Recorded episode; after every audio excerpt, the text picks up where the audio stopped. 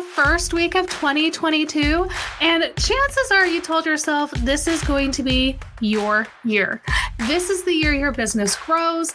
This is the year you start to scale. This is the year you get your shit together. Look, if you're a web designer or even a developer, chances are that you might be a bit on the creative side. And creatives are, well, we're not so great with the organizational processes and, you know, stuff like that.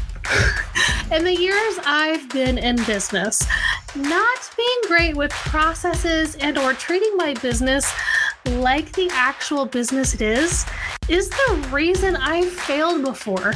I tried to freelance years ago and I could never get to a consistent revenue stream because I wasn't treating my business like a business.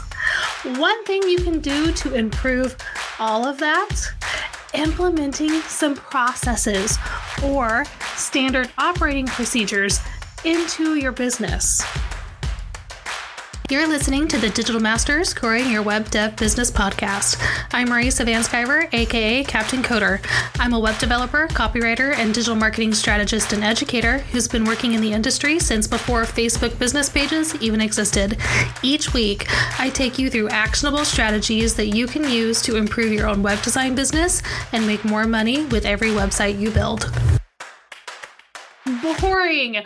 Why do we need standard operating procedures? Do you really want to do something the same way every single time you do it? Um, yeah, long and short of it is you do. Think, for instance, about some of the largest businesses in the world. McDonald's, love them or hate them, grew so rapidly and so massively, in part because everything was so consistent across the board. While a franchisee could come in and buy their own locations, they still had to do it the McDonald's way. If you have ever worked fast food or for a larger corporate chain, chances are you went through some kind of corporate training in your first few weeks every single employee that starts has to go through the same training, not because companies love to waste time or to ease you in, but because they want those things done the same way by all of their employees. Now, you may be wondering how does this all apply to web design? Aren't you creating a unique product for every client? Why do you need to do some things the same way? The long and short of it it helps you to do things more efficiently and with better precision. Now, when you take the time to think through the process and write it all out, you're removing any of the guesswork. When you have a process to follow, you know exactly what the next step should be, and you don't get mental blocks just because you're not sure. SOPs also help you to scale your business. Simple as that. You can only do everything in your business for so long until you're capped at what income you can earn. There has to be a way to scale, and often that means bringing on some help. Now, creating an SOP that means that it's easier to train that new person and they can come in and get started without you having to take a huge chunk of your time and your day to teach them the nitty gritty. Now, a few months ago, I hired my first junior developer. I knew that I wanted her to help me with specific tasks, but I wasn't sure exactly what all I could get over myself and trust her with. But for those things that I knew she would be doing, I created detailed SOPs. Having those SOPs created before she even started meant that I could literally just hand off those assignments pretty easily.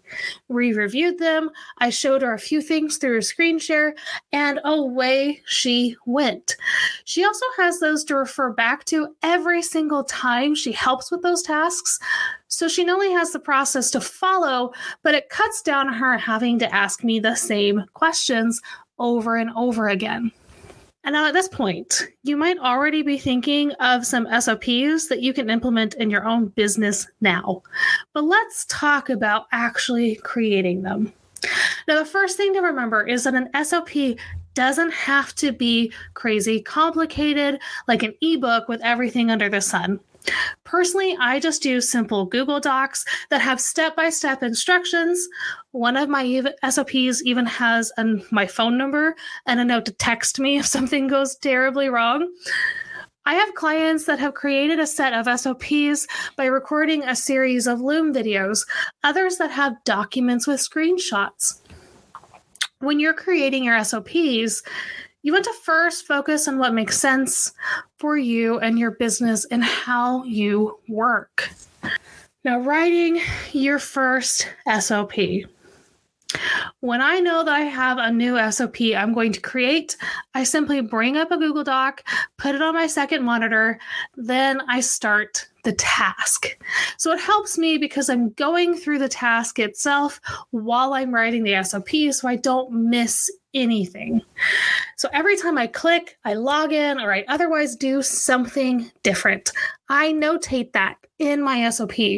Now remember, when you do this all the time, but you might be sharing this document with a new freelancer or contractor or employee. Um, remember, they don't know your business. So, someone with zero knowledge for how you work needs to be able to come in and understand this. Break it down into as simple steps as you can. You also want to break it out into any sub steps that might fall under those initial steps. Think of it like an if else loop. If it's not this, then do that. Make sure to include everything through to the very end of the task, including how to mark off or notify someone that the task has been completed. Now, how do you determine what SOPs you need? How do you select what to take the time with to create standard operating procedures? I mean, creating SOPs can definitely take time, so you can approach it in a couple a couple of different ways. If you want to hire someone soon, you've just hired someone, or you're trying to justify bringing in help, creating SOPs for the tasks they would help you with is a great place to start. Not only will it make it easier on yourself when they join your team because you'll largely have those SOPs created, but you'll know exactly what you want them to do and how you want them to help you and your business. Knowing the tasks they'll be helping with will help you finding and hiring the right person too. It'll also let you see the gaps and prepare for those gaps.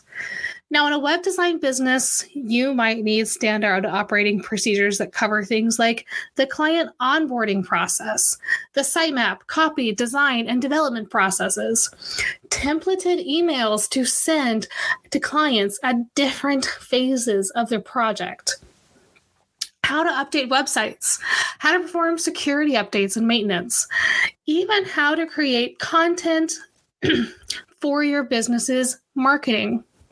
Now, my junior developer only helps me with specific development tasks, but the SOPs and templates I've created for other parts of my business help me to work faster, smarter, and more consistently.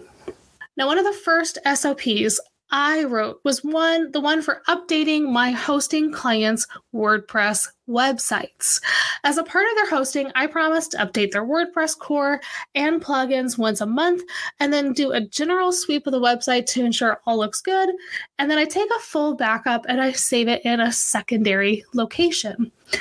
Because this process was a bit more involved, when I brought in my junior developer, I knew that having an SOP would help her do the work the way that I did without missing any steps and provide the same level of service that I would myself.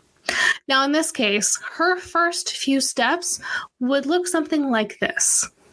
One, check that the daily backup was taken under production backup points.